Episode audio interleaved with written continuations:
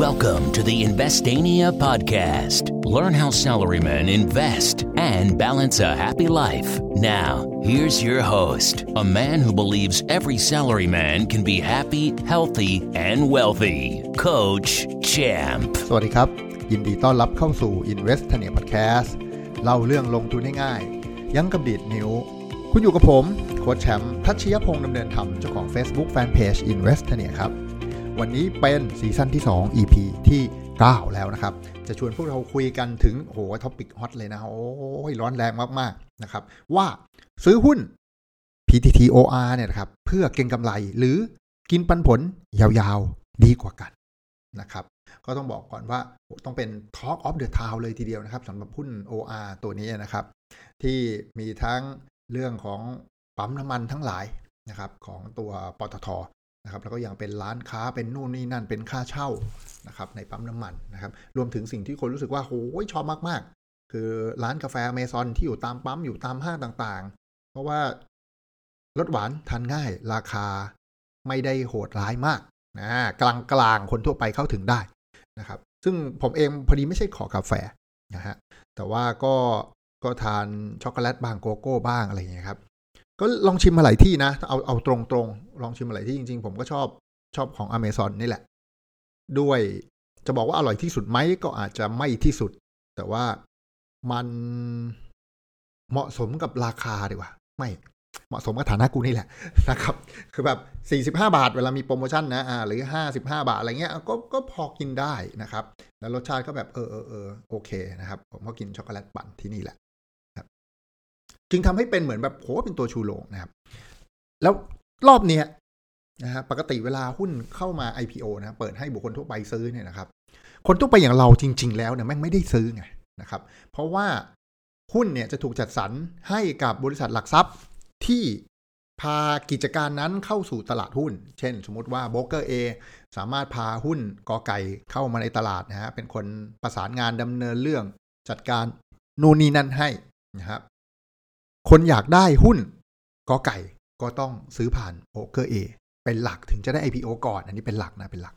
นะที่เหลืออาจจะมีกระจายไปเจ้าอื่นบ้างอะแบบแชร์กัน แต่ว่าถ้าแบบชัวร์เยอะๆเนี่ยก็ต้องไปที่โบรกเกอร์เอถึงจะได้หุ้นกอไก่ครับและไอ้โบรกเกอร์เอเนี่ยครับเขาก็ได้จำนวนหุ้นมาว่าแบบอ่าจำนวนหุ้นของฉันเนี่ยอาจจะมี IPO ล้านหุ้น ฉันอาจจะได้สักห้าแสนหุ้น แล้วก็แบ่งไปที่คนอื่นอีห้าแสนหุ้นของฉันเนี่ยจะให้ลูกค้าคนไหนดี ปกติเนี่ยครับมันก็จะให้ลูกค้าผู้มีอุปการะคุณสูงสุด นะฮะคือคนที่ซื้อๆขายๆเขาบ่อยๆนะฮะทำให้เขาได้ค่าคอมจากไอ้คนคนนี้เยอะๆนะฮะก็ถือว่าเป็นการตอบแทนนะฮะสมัยก่อนก็จะประมาณนี้ ตอนหลัง เริ่มเขาเรียกอะไรนะ โปร่งใสมากขึ้นนะฮะเอ้าจะวัดยังไงว่าใครให้ผลตอบแทนกับบริษัทมากบริษัทน้อย มึงทำออกมาเป็น Excel ใส่สูตรคำนวณไปเลย เรียงลำดับเลย อีกคนนี้ค่าคอมล้านหนึ่ง อีกคนนี้ค่าคอมแปดแสนอีกคนนี้ได้ค่าคอมจากลูกค้าคนเนี้ย ค่าธรรมเนียมเนี่ยห้าแสนก็เรียงลำดับ แล้วก็จัดเป็นสัดส่วนแล้วก็เวทแล้วก็อ๋อคนนี้ได้ร้อยหุ้น คนนี้ได้แปดสิบหุ้น คนนี้ได้ห้าสิบหุ้น เป็นลิสต์มาเลยนะฮะอย่างเราเราท่านท่านถ้าซื้อขายกับเขาไม่เยอะ เราก็จะไม่ไม่ถึงคิวคิวไม่ถึง หุ้นแม่งหมดก่อน ไม่ถึงกู หรือหุ้นตัวไหนแม่งถึงกู แปลว่าไม่ดี แปลว่าอีกข้างบนมันไม่ซื้อมันเลยลงมาถึงกูนะเป็นเป็นประมาณนี้ นี่คือคอนเซปต์ของอการที่เราจะได้หุ้นในราคา IPO แบบปกติทั่วไป แต่พอดีตัวนี้นะครับ OR นะครับท่านช่างใจดีนะฮะท่านบอกว่าโอ้ยรายใหญ่ผู้มีอุปการะคุณเนี่ย ไม่มีไม่ให้ซึ่งจริงอาจจะแบ่งให้ไปแล้วระดับหนึ่งนะฮะที่เหลือเนี่ยเราให้มาจองคิว พร้อม ๆกันอ่าโดยขั้นต่ำเนี่ยคือ 300 หุ้น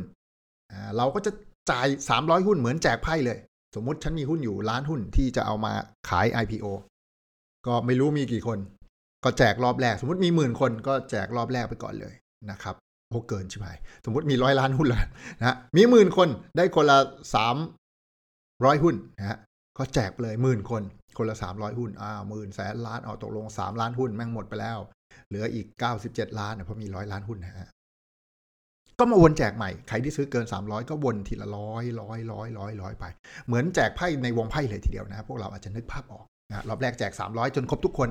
ถ้าคนในวงแม่งเยอะไพ่แม่งหมดก่อนใช้จับฉลากก็ก็หมดนะได้แค่แม็กซิมัมที่คนละสามร้อยถ้าคนมันเยอะกว่าจำนวนหุ้นนะก็ก็อดฮะมีบางคนอดด้วย แล้วคนที่ได้เยอะสุดกูได้ 300 แต่ถ้าแจกรอบแรก 300 ครบทุกคน แล้วหุ้นยังเหลือก็แจกต่อรอบละร้อยนะฮะ ถ้าร้อยแจกหมดก็แจกต่อรอบละร้อยถ้าร้อยไหนแจกไม่หมดจับฉลากนะก็แรนดอมเอานะเดี๋ยวนี้ก็คอมพิวเตอร์ก็แรนดอมให้อะไรเงี้ยไม่ไม่ได้วุ่นวายอะไร แต่มันแสดงให้เห็นถึงอะไรครับ มันแสดงให้เห็นถึงว่า ส่วนใหญ่มันน่าจะได้หุ้นกัน ยกเว้นว่าคนมาจองเยอะมากๆ เกินจำนวนหุ้น300หุ้น คูณจำนวนคนที่มาแล้วดันเยอะกว่าจำนวนหุ้นที่เขาขาย IPO ไอ้แบบเนี้ยได้ไม่ทั่วถึง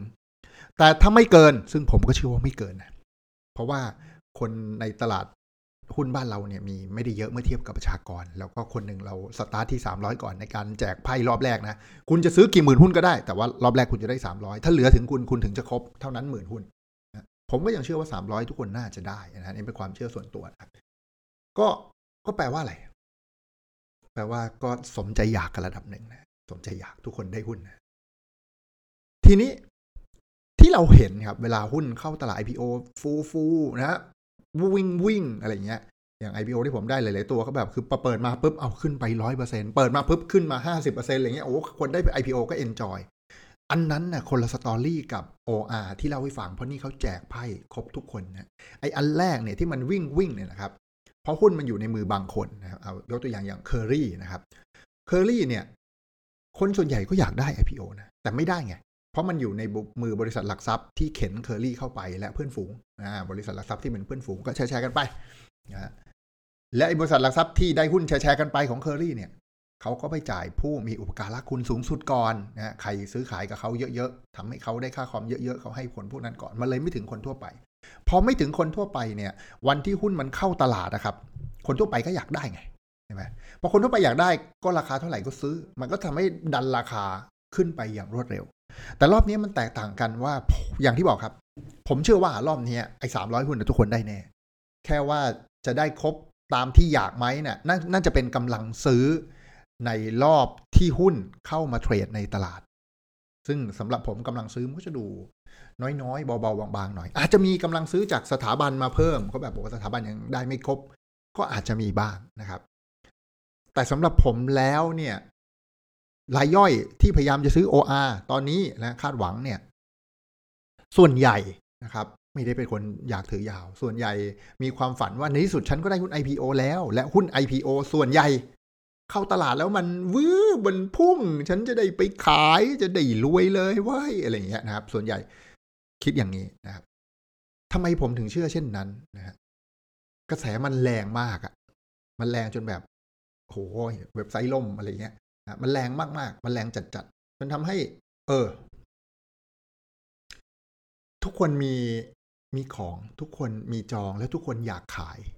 เห็นเห็นอารมณ์ฮะอารมณ์คนอยากขายแม่งมากกว่าอารมณ์คนอยากซื้อนะวันเข้าตลาดเนี่ยสำหรับผมนะครับ อีกประเด็นหนึ่งที่ผมอยากจะชี้ให้เห็นว่าโอ้ตอนนี้ถ้าเราจะเทรดนะ ผมรู้สึกว่าอารมณ์คนอยากขายมันเยอะกว่านะครับ ถ้าเราจะถือยาวๆโอ้เป็นไงวะถ้าจะถือยาวๆมันเป็นงี้ครับ เฮ้ย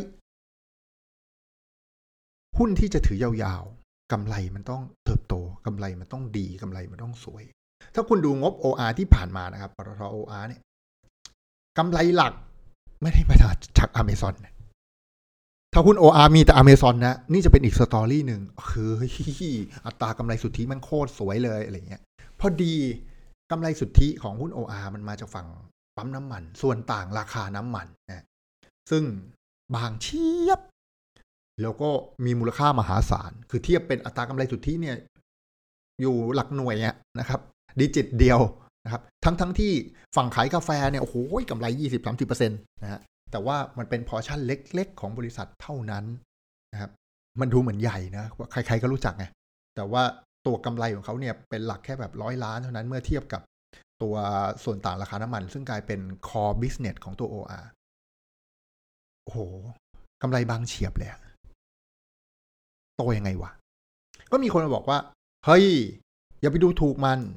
ตอนนี้เนี่ยเขายึดปั๊มน้ำมันไว้หมดแล้วเป็นเบอร์หนึ่งนะครับ ใครเข้าปั๊มน้ำมันก็ไปซื้อขายร้านอาหารที่ที่เป็นแฟรนไชส์เขานะขายไก่ขายซาลาเปาเอ่ยขายกาแฟเอ่ยอะไรอย่างนี้ ยังไม่นับค่าเช่าที่จะเติบโตขึ้น จากเซเว่นจากโอ้ต่างๆ นานาที่จะค่อยๆ เข็นเข้ามานะครับ และต่อไป ในอนาคตนะปั๊มน้ำมันก็จะเป็น EV Charger เยอะขึ้นรถจอดชาร์จนานขึ้น คนจะช้อปปิ้งในนั้นมากขึ้นทำให้กิจการฝั่งนั้นกำไรมากขึ้น เออ มีเหตุผล แต่เมื่อไหร่วะเอาเอา EV Charger ที่แม่งมีอยู่ณปัจจุบันเนี่ยก็เห็นแม่งเหงาฝุ่นจับอยากย่ายเกาะนะฮะอีกห้าปีมันจะมาเขาเอองั้นอีกสี่ปีค่อยซื้อก็ได้สำหรับผมนะ ผมไม่รีบ ในเวลาสามสี่ปีก่อนที่รถไฟฟ้าจะมาสถานี EV Charger จะเต็มปตททุกสาขารถจะจอดกันแน่นเพื่อก็ไปอะไรเงี้ยฮะ สมมติสี่ปีห้าปีจริง ๆ นะสามสี่ปีเนี่ยผมถือหุ้นตัวอื่น ที่อัตรากำไรสุทธิเจ๋งๆ โตเติบโตสม่ำเสมอนะฮะอัตรากำไรสุทธิเป็นแบบสองดิจิตอะไรเงี้ยคือขายแพงแล้วยังคิวยาวๆนะฮะไปไปทำกำไรก่อนได้ผมไม่รีบเลยนะถึงบอกว่าการ มองหุ้นตัวนี้แบบระยะยาวเนี่ย ผมเชื่อว่ามันจะโต เพราะผู้บริหารเก่งแน่นอน มาจากเครือปตทเนี่ยโคตรเก่ง เงินเดือนโคตรแพง เก่งกว่าผมโคตรเยอะ แต่ด้วยกำไรที่มันบานเฉียบณปัจจุบันเนี่ยทำให้อัตราเกินการเติบโตมันที่น่าสนใจสำหรับผมนะ จนกว่าจะมีเออรถมาจอดนานๆ EV Charger อะไรเงี้ย จริง ๆ แต่แม่งไม่เร็วนี้ดูหุ้น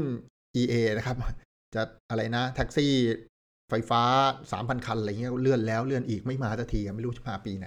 นะปีนี้ข่าวนี่ก็วนอยู่นะแท็กซี่จะออกแล้วรถบัสจะออกแล้วเรือจะออกแล้วกูเห็นไม่มาสักทีนะฮะไอ้รถไฟไฟฟ้าแท้ๆผมก็เลยยังเชื่อว่าน่าจิกสักพักน่าจะเป็นหลักสองสามปีอัพอะเพราะว่ามีอีโควิดมาดีเลย์ชีวิตจิตใจพวกเราอีกพักใหญ่ และตราบใดที่สถานีให้บริการ EV Charger ยังไม่ได้เต็มจริงจังเนี่ยนะคนที่จะซื้อรถไฟฟ้าแบบ เพียวๆไฟฟ้าเนี่ย ก็จะยังไม่ได้เยอะนะครับ ก็กล้ากลัวๆกันเหมือนกัน เพราะฉะนั้นภาพฝันที่บอกว่าโอ้รถไฟฟ้าไม่จอดกันแน่นปั๊มเลย คนจะช้อปปิ้งมากขึ้นทำให้อัตราส่วนกำไรในฝั่งที่เป็นอาหารทั้งหลายไล่บี้ขึ้นมาจนเป็นพอชั่นที่แซงส่วนต่างของราคาน้ำมันในปั๊ม ผมเชื่อว่า possible เป็นไปได้ แต่ไม่เร็วๆนี้ เพราะนั้นส่วนตัวแล้วผมไม่ได้รีบเลย ถ้าเป็นทรงนี้นะโหกว่ามึงจะมี S curve ตัวใหม่ ช่างนานเหลือเกินรอก่อนนะครับ ถามว่าผมซื้อไหมก็ก็ซื้อ แต่ว่าซื้อเพื่อดูว่ามันจะเติบโตแค่ไหนในระยะสั้น ต้องบอกว่าเป็นการเก็งกำไรระยะสั้นเลยสำหรับผมนะ พอวันที่หุ้นมันกระเด้งจนถึงจุดที่พอใจผมก็จะขายเอาทุนผมออกทั้งหมดเหลือหุ้นลอยๆไว้ เก็บไว้ดูต่างหน้า แล้วเดี๋ยวค่อยว่ากัน อย่างน้อยหุ้นพวกเนี้ยที่มันลอยๆอยู่ไม่มีต้นทุนของผมเนี่ย มันก็จ่ายปันผลให้ผมทุกปีวะจะมากจะน้อยไม่รู้ แต่ทุนผมที่ได้คืนมาจากการขายหุ้น OR ผมก็อาจจะไปลงทุนหุ้นตัวอื่น ที่อัตรากำไรสุทธิมันดี กว่าเยอะๆ เรียกว่าเป็น 2 ดิจิต ไม่ใช่ 1 ดิจิตแบนๆแบบนี้นะครับแล้วก็ดูสามารถเติบโตได้ภายใน 3 ปี 5 ปี แล้วก็ฝากชีวิตไว้กับหุ้นตัวนั้น จนกว่าเราจะเห็นภาพ อะไรที่ชัดเจนขึ้นของตัว OR แล้วผมก็กลับมาใหม่ และนี่เป็นเสน่ห์ของการลงทุนหุ้นฮะเราสามารถเปลี่ยนความเป็นเจ้าของได้ภายใน 1 นาที เท่านั้นเองขายหุ้นตัวนี้ไปซื้อหุ้นตัวนั้นกูกลับมาเป็นเจ้าของ OR เหมือนเดิมครับก็รอจังหวะนะครับก็แต่ทั้งหลายทั้งปวงนะครับที่เล่าให้ฟังก็เป็นความคิดเห็นส่วนตัวนะครับไม่ได้แนะนำไม่ได้ชี้ชวนให้ซื้อหุ้นหรือไม่ซื้อหุ้นตัวนี้แต่อย่างใด แค่เล่าให้ฟังว่าผมสัมผัสว่า รายย่อยถือกันเยอะขนาดนี้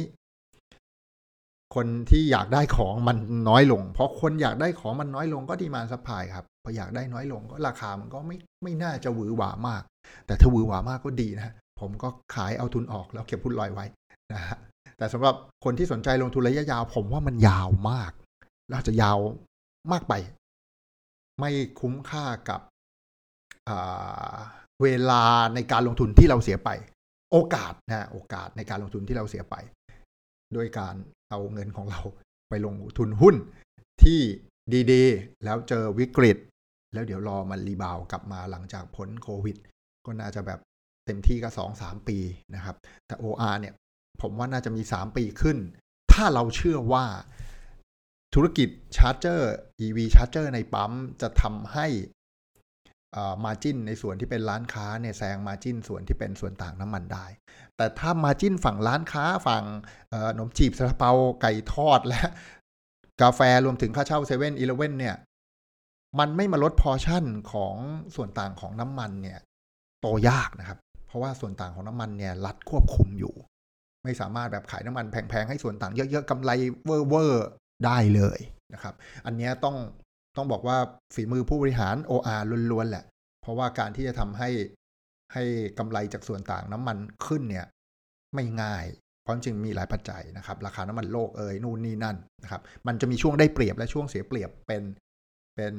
เป็นวัฏจักรนะครับ ขึ้นอยู่กับราคาน้ำมันดีมาซัพพายแต่สิ่งที่จะทำให้มันยั่งยืนได้เนี่ยก็ไปทำให้ฝั่งที่เป็นที่เป็น commerce เนี่ยนะครับขายไก่ขายกาแฟเนี่ยมันเติบโตขึ้น แต่มันไม่เร็วๆนี้ไงนะครับ ก็ หวังว่าเรื่องราวในวันนี้จะเป็นประโยชน์กับพวกเราไม่มากก็น้อยนะครับ ก็ถ้าถูกใจเรื่องราวในวันนี้อย่าลืม subscribe แชร์ให้เพื่อนที่ทำงานได้ฟังเรื่องราวดีๆ ไปพร้อม ๆ กันสำหรับวันนี้ขอบคุณทุกคนที่ติดตาม Invest t a n i a Podcast แล้วพบกันใหม่ใน EP หน้า สวัสดีครับ Thank you for listening. Don't forget to follow and chat with us on Facebook at Investania. Check the website for free stuff at investania.com. Tune in next week for another episode of the Investania Podcast.